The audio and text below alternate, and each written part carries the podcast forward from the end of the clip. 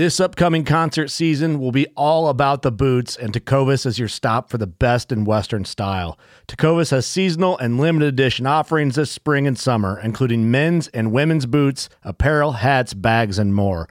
All Tecovas boots are made by hand in a time honored tradition with timeless styles that are always on trend. And Tecovas has first wear comfort with little to no break in period. It's hard to find this level of comfort paired with this level of style.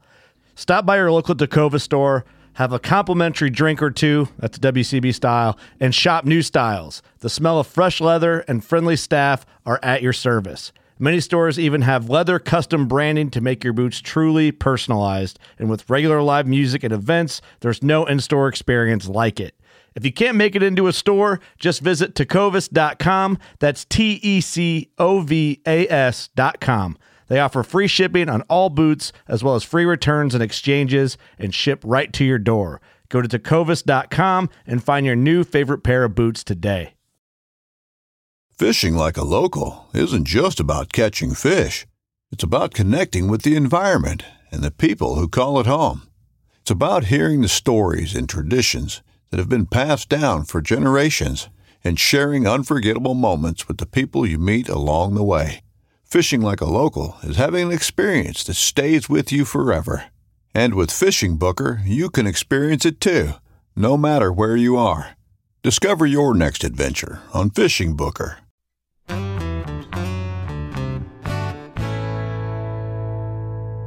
Hello and welcome to the Farm Traveler Podcast. I'm your host, Trevor Williams, and today on the show, which is episode 121, we are talking with a specialty vegetable grower from California. So, vegetables come, of course, in all shapes and sizes. I mean, there are hundreds and hundreds of varieties of types of vegetables and all that good stuff. Well, our guest today is from a farm called Babe Farms, and they are a leader in specialty vegetables. They grow a wide variety of leafy greens, lettuce, Brussels sprouts. They also grow some beets, carrots.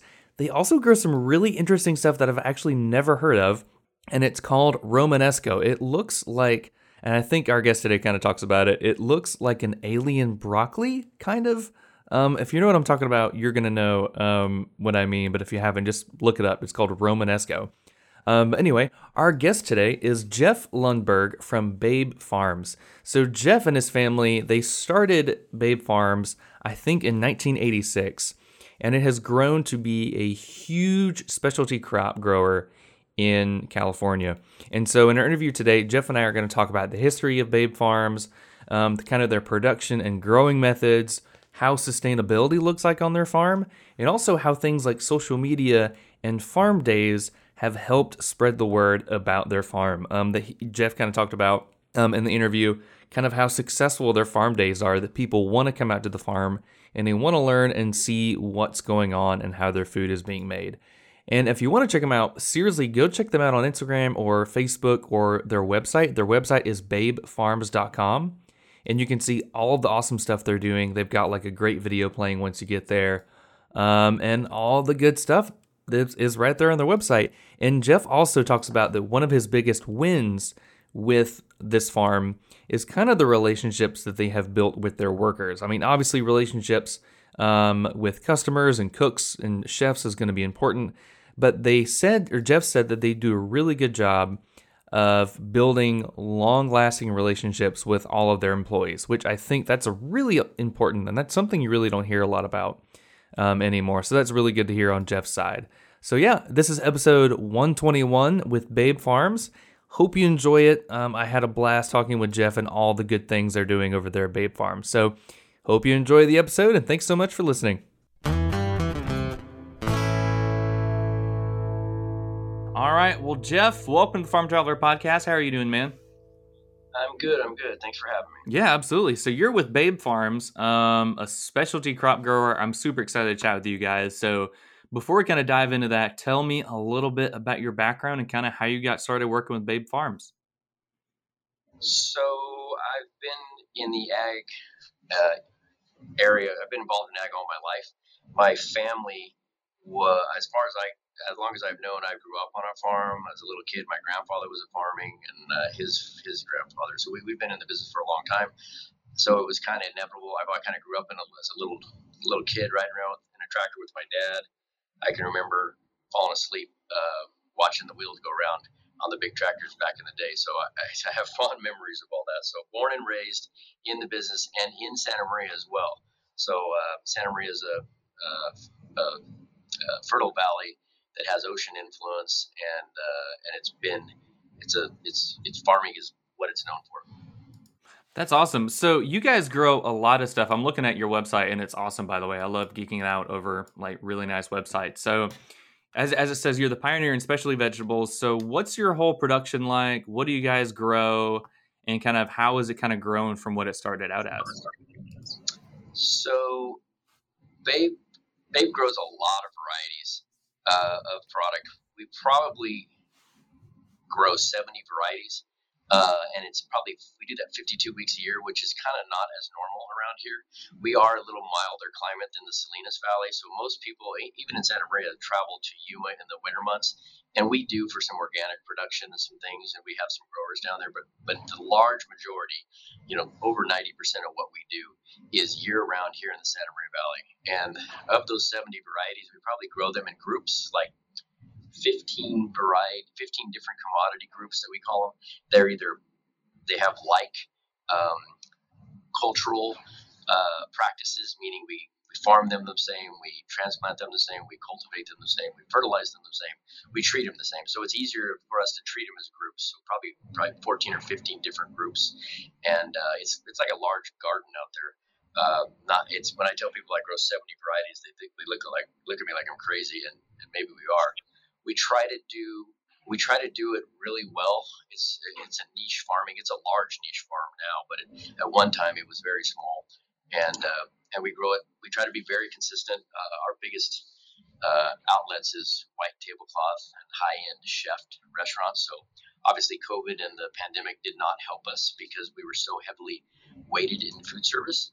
Uh, we are doing a better job of, of uh, uh, diversifying. I thought I was pretty diversified, growing 70 varieties. But to be honest with you, when the pandemic hits and the world shuts down, you figure out real quick that you're not as diversified as you may have thought.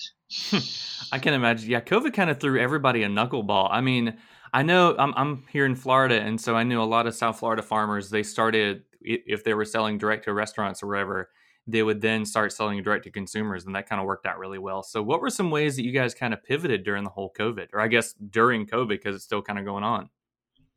Uh, well we're a we're a pretty big operation as far as many moving parts. We probably have 250 employees and we farm about a thousand acres 200 of that is organic so when when the pandemic hit and we, we plan months even year a year ahead of time we're working on projections right now for next spring just trying to stay ahead of it, understand, plan acres and things like that. So when the co- when COVID hits and it shuts it off in a day, I mean, I remember the day it was March 12th, and and the world just stopped, and it, we had acres and acres of product. It made us sick because you drive out there, and then when when the restaurant business really shut down, there's really no outlet. People ask, well, how do you waste that much food? There's no way you can turn it around and find alternate avenues. You know, uh, supermarkets and retailers have have contracts and they have relationships, and we have some of those. We just didn't have enough to handle that that surge of all that product that was supposed to go to food service, and then all of a sudden was turned off like a light switch. It was crazy. So we, some things that ha- that affected us. It was weird. Uh, just like the pandemic affected businesses differently, um, meaning the Home Depots and the Lowe's of the world and the big business, the Walmarts, the Targets, they had their best year ever. You know, you, you see that, which kind of made me sad because the small mom and pop, and I would consider our our farming operation a family business. It may grow a thousand acres, especially, but we are very family oriented, and uh, and I'm not a corporation by any means. Uh, my mom and I are on the board, and we usually have conversations over coffee, and we we write things down on napkins. We do not have uh, corporate meetings if we can help it. Um, so we we had some we had some changes in how things you know the pandemic made people buy different what they looked at uh, some of the more hardware items we, we grow kohlrabi and kale and kale was a superfood years ago but it really made a comeback in the pandemic because people were in supermarkets buying the things that they were comfortable with and they knew would last you know those all those hardware items, carrots, uh, potatoes, and things that I things that I don't grow. I go specialty carrots, but there's a lot of things out there: broccoli, lettuce, cauliflower. People are in the stores buying that stuff because um, they were forced to. No more restaurants; they were all at home cooking. Yeah, that's very interesting. I mean, yeah, I saw so many people um, throughout the country. They were even having to dump produce because they had nowhere for it to go. And I, I, heard a lot of consumers think, well, why can't you donate all that stuff to, to, to pantries and food pantries? But I mean, those food pantries only have so much cold storage that they can store all the produce at. So it's crazy. Exactly right. We did donate a lot. We were, I mean, at that point, we just were trying to get rid of it and give it to somebody that could use it. But there was so much, so many people doing the exact same thing. You're exactly right. They can only take so much. I mean, it, they can only hold so much. And then the product is perishable in the field. So it's ready this week, and next week there's another planting ready. So it just continually to pile up. You can't just sit there and sit on it. A week, probably, yes, but any more than that, you're overdue and you just need to get rid of it. Yeah, no, I can imagine.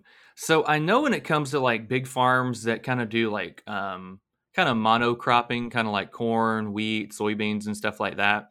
But on a big vegetable farm like you guys, do y'all crop rotate at all? I mean, how exactly does that work on your operation? So we do. We rotate. So strawberries is a big commodity in the Santa Maria Valley, along with Watsonville, Oxnard, and Salinas. But Santa Maria has really uh, grown in strawberry acreage.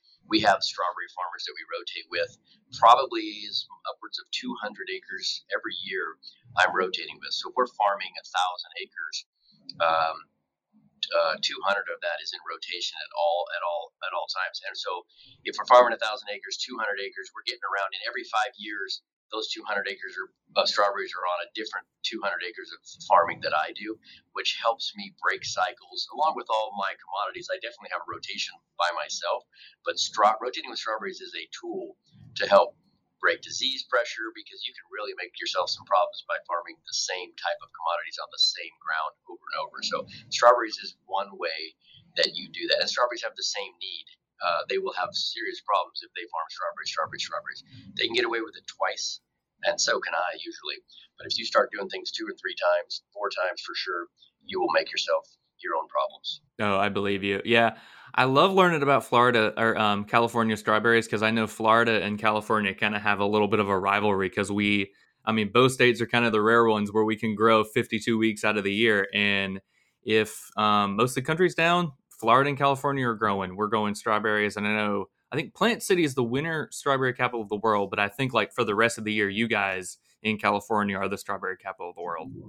Yeah, it's pretty crazy. Yeah, it, it really gets going here in March, uh, April, depending on how cold or wet our winter is, and it just rolls all the way into November, December. The longer they can hold on to it, they will, depending on when rain starts here. But uh, yeah, you're right. Uh, those those those strawberry acres are very uh, popular during those times in California. It's big. I bet. So yeah, we've got a place down here. I think uh, Strawberry Crest. It's kind of around Tampa. That's kind of the big strawberry belt. And I mean, they are obsessed with strawberries down there. There's a strawberry festival. I, I know people that make like strawberry pizza, which it's like a dessert kind of. So are, are you all kind of the same way? Do you have like a particular area around Santa Maria that are kind of like obsessed with strawberries around that area? There's a strawberry festival in Santa Maria annually. I think they, they missed it last year with the COVID pandemic, but it'll be back, and it is a big deal. You're right, strawberry everything from drinks to uh, you know decorations. It's amazing what they can do with strawberries. They definitely uh, they do it all. That's so cool. Yeah, I'm about. I think an hour and a half from Dothan, Alabama, and I think something like 70% of the country's peanuts come within a 50 mile radius of Dothan.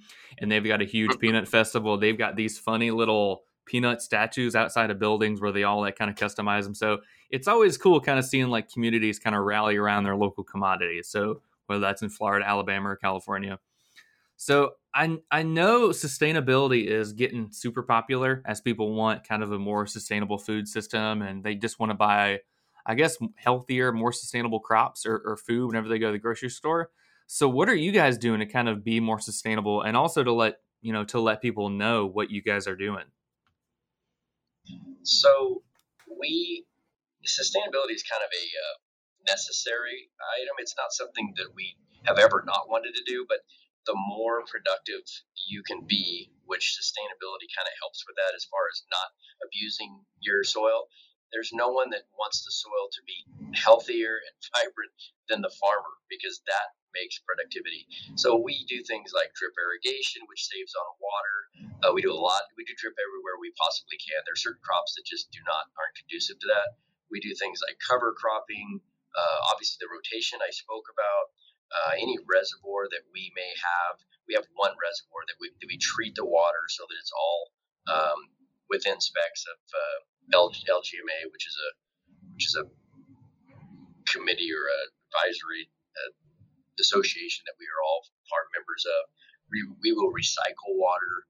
Uh, any sometimes when reservoirs will catch water, or we have catch basins. There's rules in California that you can't have your water running onto your neighbors. So what we'll do is pump it out of those reservoirs and use that water to water roads. Um, our commercial fertilizers are no longer used on organic farming for obvious reasons.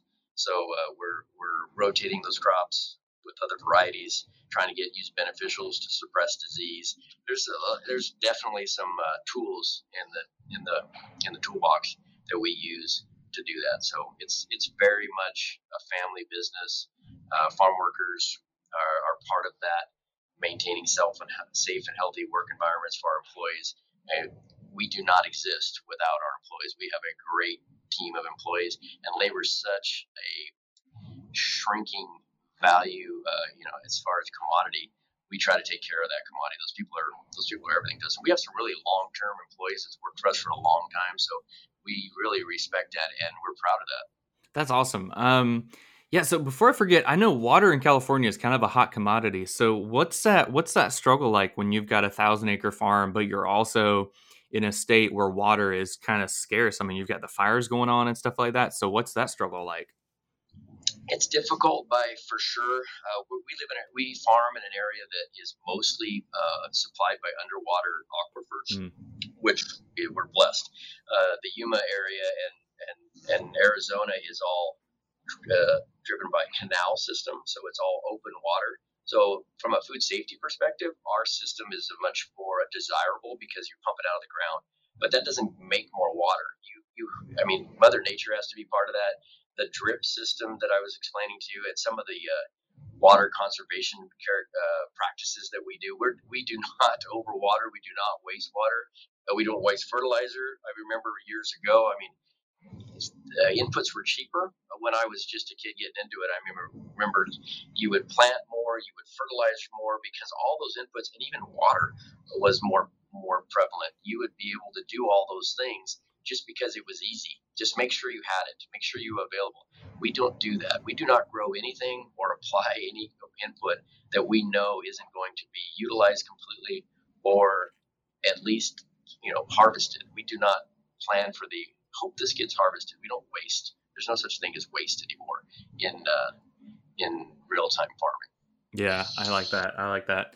So, in terms of harvesting, I know you mentioned um, your workers earlier, and I know Shay Myers. I'm not sure if you're familiar with him. With um, I can't remember Owyhee Produce. I think they grow onions, and I can never remember if he's in Colorado or Idaho. But we had him on the show. He deals with a lot of onions, and um, he recently went to the Senate or to the U.S. Capitol to kind of talk about um, working with immigrants, H-2A visas, and stuff like that. And I know COVID's had a huge impact on that. So I mean, what what is the whole labor situation right now? Because I know picking a thousand acres of vegetables like that's hard labor. It is. It is. Like I said, we have approximately 250 employees year round. That's probably what I have going for me the most. A lot of, uh, including strawberries, are very uh, seasonal. So it's hard to hold on to labor if you can't give them a paycheck 52 weeks a year. I'm one of the few farms that sticks around and farms. I'm as busy in Thanksgiving weekend or you know the things uh, November and December as I am in, in in March and April, and it's because we have that used to be uh, before COVID. We're still the new normal is different uh, than it once was, but we definitely have a used to have a very seasonal push for the holidays Thanksgiving and Christmas. Not that's not normal for vegetables. Uh, mm. yeah, I guess it is, but it's more prevalent in my business. And last year was an anomaly, obviously. But usually we get this big push for the November and December months that keeps us busy, and that year-round, consistent, you know, workload is actually something that helps me hold on to labor. My labor uh, is I have employees that have been with us for honestly 20, 30 years. I have I have uh, individuals that I have a harvest foreman, harvest manager, whose mother works for me in my sales desk. She's worked for us for 30 some years, and he's worked for me for 10 ever since he got out of college. Oh, wow. So those are, those are success stories. It's pretty cool. Yeah, that's awesome. That's cool to hear. Yeah, I've heard more and more stories about um, large operations that have workers like that that kind of stick around for the long haul. Um, that's awesome. And so I actually found you guys, I think, on Instagram, and it seems like y'all have a pretty active presence on social media, on the internet. And so what I mean, what was the inspiration behind that, and how are you guys using that as kind of a tool to show people what you guys are doing and all about your great produce? So I'll be the first to say that I'm not a social media social media guru. I'm not on Facebook, but my uh, marketing person came to me, sales and marketing manager now, came to me and said, you know, this is where, and this has been years. We've been doing this for probably eight or ten years, and it's kind of a, a pay it forward kind of expense, and it and it's a it's a it's an education. We use social media mostly for marketing. It's a tool to reach to the end user, really the chefs, the retailers, the shoppers, the food bloggers, you know, etc. It helps it helps answer questions. It directs them to where they can purchase our products. Um, really, our color, our diverse product line really translate well on social media. Um, it, it, it appeals to people. We get a lot of people looking at our our our website just for the things that you you uh, bring up because it's it's easy to look at. Not everybody has that many colors and that array of variety to look at, so it really helps us. We uh, we have opportunities to collaborate with other companies, and we use social media to kind of get that out there. There's a an example. There's a there's a woman here in on, in the coast that uses our product. She does grazing boards like crudité uh, board giveaways and she will use our products, build these amazing, I'm talking ridiculous, looks like flower arrangements, and then she'll she'll uh, put them out there for weddings and events, and people don't even want to touch them; they're so pretty. But you can eat everything on the plate from from whatever whatever's there, from carrots to bok choy to to, to it's just gorgeous radishes. We have all these different colors of radishes. She cuts them, she she cleans them. She it's really really pretty. It's amazing. Yeah, I'm looking at your Instagram right now. It's just babe underscore farms. And I mean, the color there, the carrots, the Brussels sprouts, um, the beets, radishes, everything. I mean, it looks so good. And even, are these purple Brussels sprouts you guys grow or are those cooked? Yeah, we do a little bit of both. Yeah, purple's a big color. Uh, huh. It's a big thing. We do purple radishes. We do uh, so we do some ninja radishes. We do purple. Uh, we'll have purple cauliflower, uh, baby cauliflower at certain times of the year. It's uh, it's it's definitely uh, an interesting color. But yeah, we do baby Brussels. It's a very popular item. We'll go to shows, and that's an eye catcher. Purple baby Brussels sprouts. People like didn't know those existed. I go, yeah. Yeah, it's like yeah. it's like something different. They're like, "Hey, I didn't know this was a thing." Kind of like the purple carrots. How and I had no clue, but or, apparently carrots were originally purple, and then they were just turned orange over time. um, that's awesome. So you guys also you're doing something which is great, and I've struggled at doing it, but it's your crop top your crop talk newsletter. So what's the idea behind that? Just kind of updating people on what you guys are doing.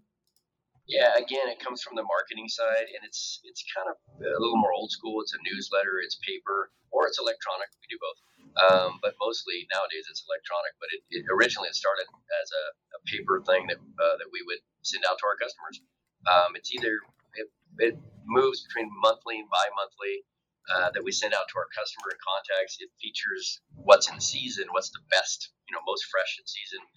Because uh, there is some, there's definitely some uh, seasonality to what we do. We try to have everything year round, but there are certain times of the year that it's easier and, and better uh, and more prevalent. Recipes, uh, all the latest events and happenings at Babe Farms. It's really just a way to get in front of our customers and have them, hey, we're still here. This is what we're doing. This is what we're looking at. And we get a lot of um, attention that way. Uh, chefs like it. Uh, they they they actually will will tag us and come back and they'll say, "Look what I did with Babe Farms carrots," and we love that. We just it's just a big circle kind of spins it up.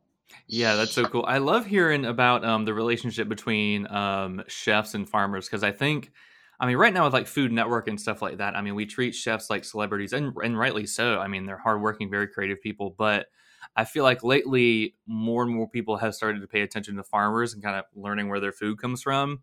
And I think a lot of chefs are kind of helping that too. And so, I mean, I do you think that's a super important relationship? I mean, obviously between the farmer and the consumer, but also between the farmer and the chef. Do you think that's kind of also a very powerful relationship? I do, I do, and and we uh, in particular have have really good relationships lots of chefs because of the type of products that we grow and promote. Um, before there was a cooking show, who would have thought that you could actually get people to watch people cook food on TV? You know, 15 years ago, and now it's like so popular. And I think what has helped us is people will watch. Like I've seen some of these shows where they have this surprise thing, and it was Romanesco. I'll pick Romanesco. I'm not sure if you're familiar, but it's in the cauliflower family. It looks almost like a pine cone. It has this point to it, and it's it's a brassica. It looks very much. Uh, it's very much part of the, the brassica family. It tastes a little bit like cauliflower. Uh, has a little nut, nutty taste to it. Anyways, they would just drop this in the middle of this uh, this uh, competition on TV, and all these these chefs, most of the chefs knew what it was, some didn't, but nobody watching the show knew what it was. Like, what is that? And it, it affects our call in, or we'll get it will get a surge, and it's because hey, they they saw it on TV, they know it can be done. I want to do that, and there's more and more people.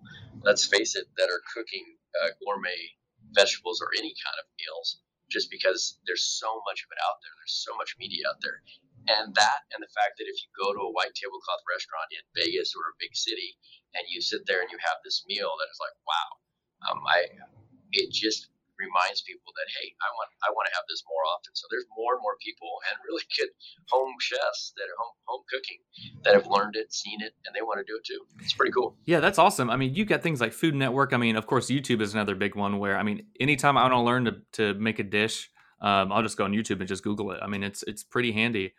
So yeah, you're right. I mean, that goes for everything. oh yeah. Are y'all? Is there any certain type of chef or restaurant y'all are looking to to kind of work with, or is it really just anybody interested in getting some fresh, great produce from y'all?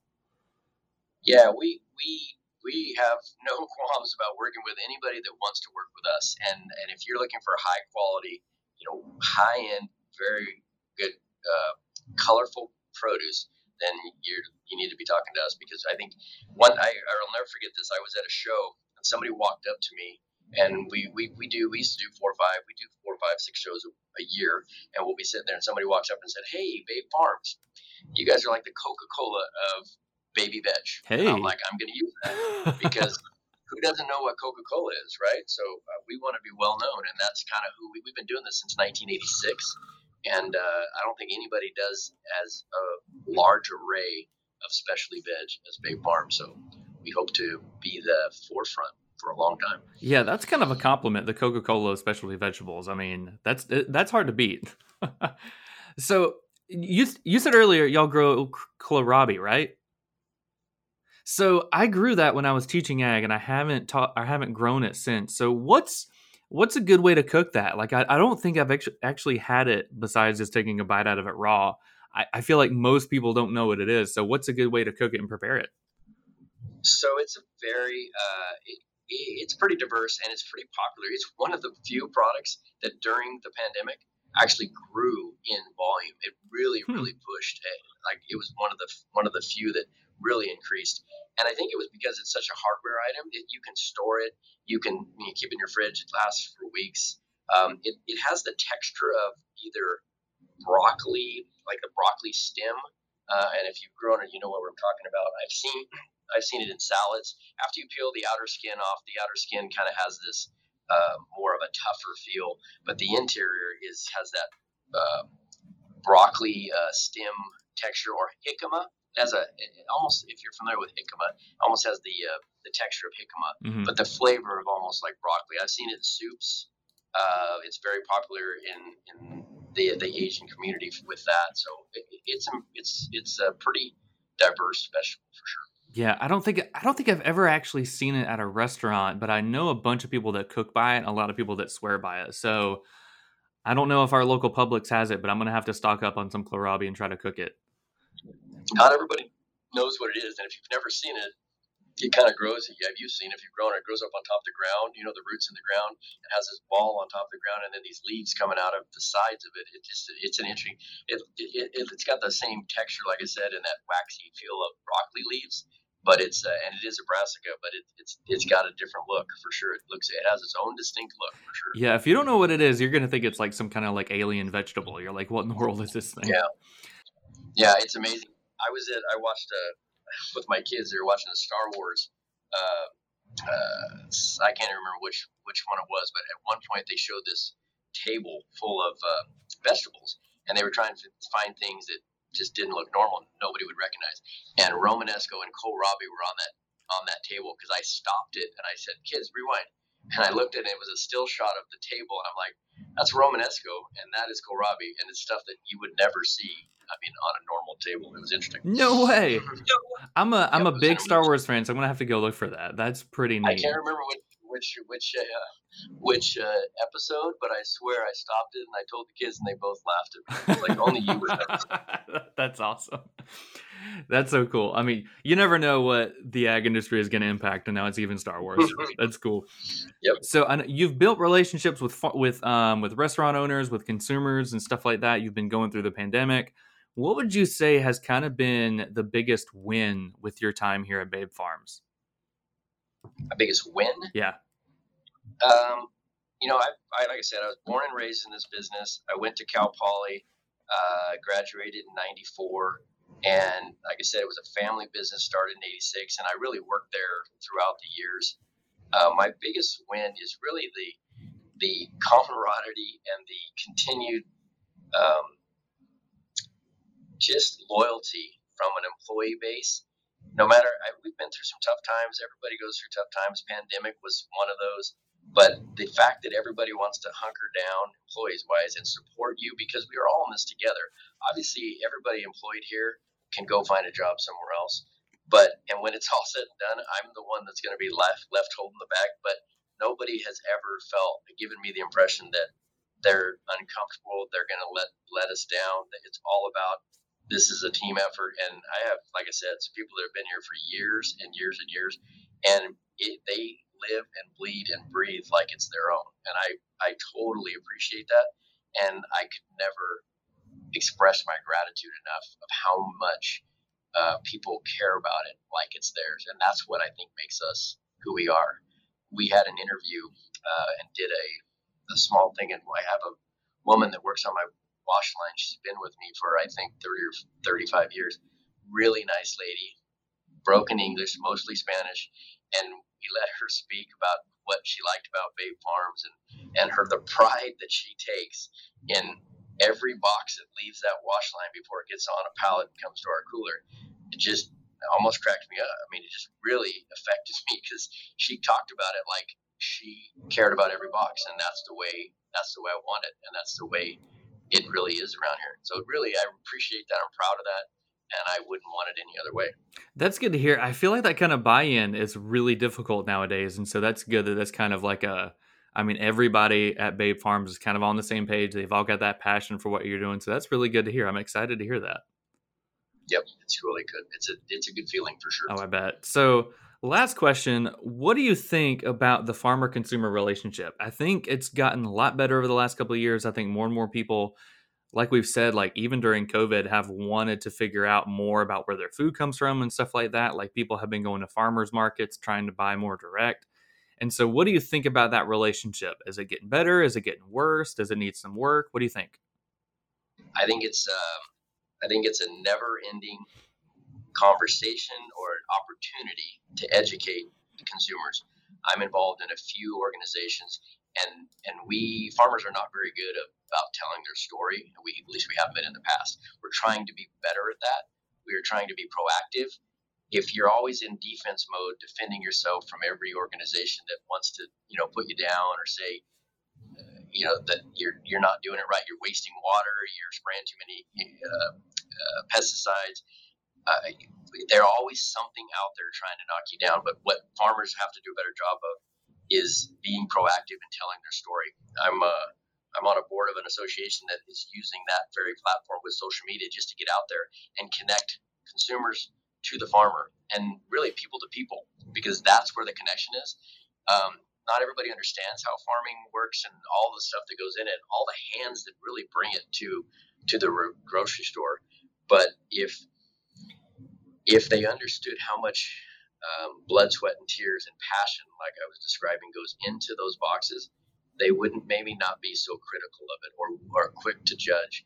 Um, I think one of the biggest misconceptions of the consumer is of just of how you know there's a lot of marketing that goes into ag and and not all farmers are good marketers but uh, for instance i'll use organic i think organic is a well marketed term there's nothing wrong with organic but there's really nothing wrong with conventional either in the world we live in conventional and organic farming is very safe it's very healthy we wouldn't be able to do it in the world we live in if it wasn't mm. but when people step on something to make the other one look better.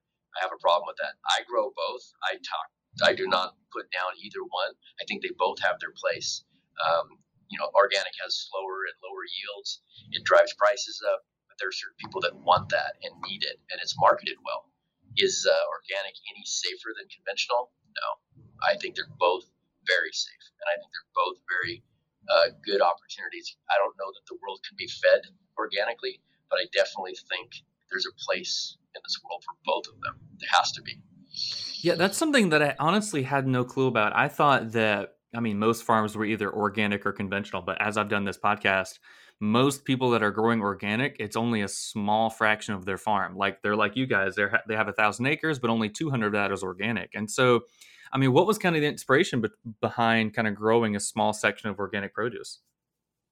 really it's customer demand. Mm. I mean, organics, like I said, well marketed, and there's people that want that. We, we like there's certain items that we only grow organically. We grow organic spinach, organic uh, kale, organic fennel. I do fennel conventionally and organically. I do certain things both ways, but there are certain things I only do organically. The problem with organics, and when the when winter gets, because California actually does have winter, not a, not a real abrasive winter, but when things get days get shorter and, and weather gets colder, uh, fertilizers do not uh, react. They do. They get in a cold soil, and it's just it's kind of like it's kind of like what you do after you harvest something. You put it in your fridge to slow it down because it's trying to decay.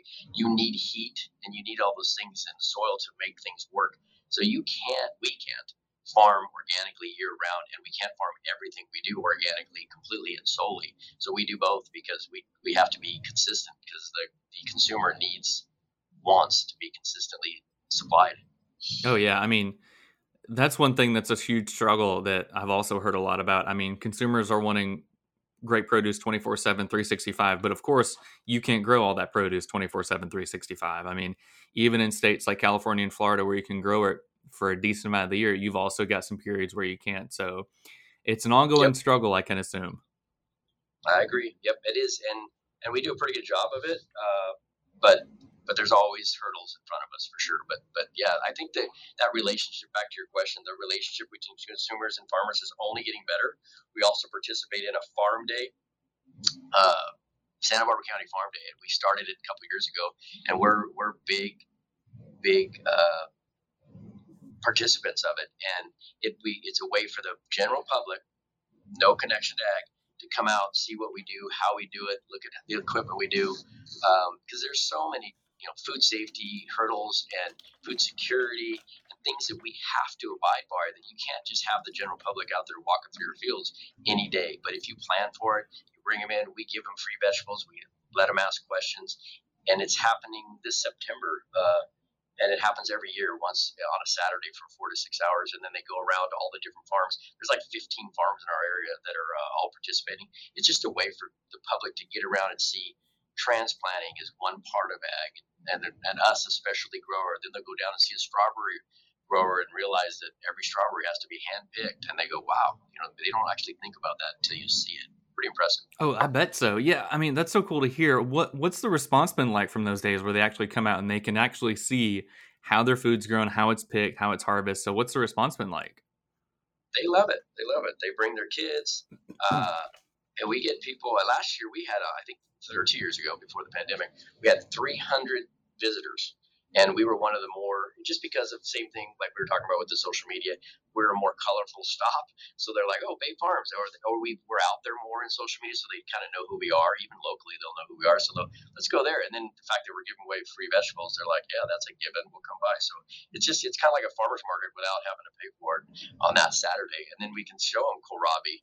They may not get that in their local grocery store and say hey this is what it is this is how you cook it it's pretty cool. Yeah, that's awesome. I, I love farm days and stuff like that. I think they're super cool. I mean, they're a great, not only a great, I mean, outing if you're a family, but uh, it's also a great educational tool. I mean, people can literally see and learn straight from the farmer instead of Google and kind of ask any questions they might have. No, I agree. And then, and then, as you and I know, anything you Google, yeah, not to bring politics into anything, but everything has a, a spin. Mm-hmm. But if you talk to the grower, it's a, he's a real guy. He's just trying to make a living like you are, and and and he he's not trying to poison you because he he feeds his family from every vegetable in that field is just like he's trying to feed you. So honestly, it's we usually it's very positive. I've never really had a bad experience talking to the public um, at those events. Uh, but if somebody is critical or questionable, they usually turn around pretty quickly when they realize that we're just real people just trying to do the right thing. Yeah. Like you said earlier, I mean, that person to person communication is really key where you're not trying to be, I mean, you're just being honest and open with them, I think is huge. And yeah, I think that's awesome. I agree. That, I agree. That's so cool, Jeff. Well, I think this has been awesome. If people want to learn more about Babe Farms, you guys are active on um, Instagram, your website. Where else can they go to kind of see what you guys are doing? Yeah, that's social. All those social media program or uh, platforms that you're discussing, Instagram, uh, you know, uh, Facebook. Uh, where we have a website, babe, uh, at uh, babefarmspecialties.com. Um, it's it's it's if you ever have a question or you want to see who we are, that's that's how you can see us. But uh, that's probably the best way, and then you get the visual. It's amazing what you can see uh, just by searching things for sure. Yeah, I mean, all, all y'all stuff is really colorful. It's really pretty. So I'm glad the Instagram algorithm helped me find you guys. So yay for that. good, good. I'm glad you found yeah. us. Yeah. Well, Jeff, thanks so much for being on the podcast, man. We'll talk to you soon. We really appreciate it. All right. You're welcome. Thanks. Nice talking to you.